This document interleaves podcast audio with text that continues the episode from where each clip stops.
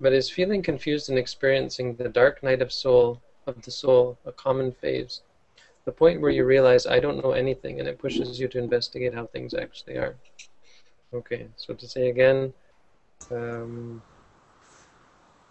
I don't know that that you necessarily come to the realization I don't know anything. Um, but I, I think the sentiment there is the realization that you're wrong about very many things and you're wrong about the core nature of reality, which is, I think, a very important phase in meditation. It, you might even say it's the beginning phase. It's, it's where you finally, no, it's where you begin to cultivate wisdom. The very beginning is to, to attain right view, um, you know, mundane right view, you might say, right view where you give up your views that are out of line with reality on a on a conceptual level at least or on an intellectual level um, it's really the beginning of, of meditation practice you spend a you spend a few days um, bashing your head against the wall until finally you realize reality is not what you thought not finally where you, you begin to realize I would say that comes throughout your practice. You, you, it hum humbles you.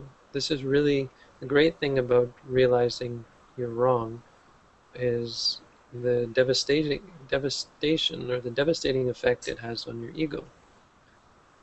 What kills the ego most, ego most, is realizing that you're wrong. Have you ever done that where you were so sure and you were arguing about something so vehemently, you knew that you were right, and you're so you're 100% sure that you're right in your mind the link has been made between fact and belief you know that your belief is in line with fact and it turns out that it's not. That's an amazing experience. It's freeing yeah. Yeah I mean, it's, it's horrific really. But in a good way. Uh, you know if you never are challenged to the point where you realize that you're wrong. That's the most, that's the scariest thing. When you see people who are so sure of their beliefs um,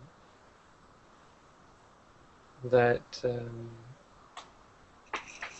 they, then they're never able to see when they're wrong. That's the scary thing. That's what's most scary.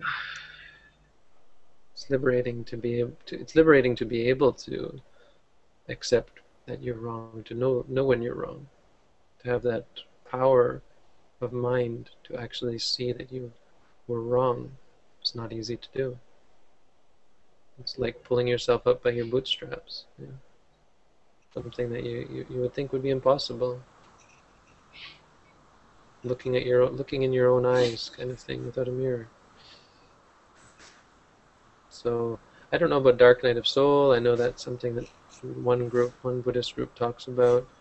Um, but the idea that when you realize that you're wrong, how that pushes you to investigate how things actually are. Um, no, no, I, I think you're actually talking about something different. Uh, so what I'm going to say is, for me, it's more like this, where rather than realizing you don't know anything, through the uh, in through the understanding of things actually as they are, you come to realize that you're wrong. It's the other way around. When you investigate, you come to realize that you're wrong.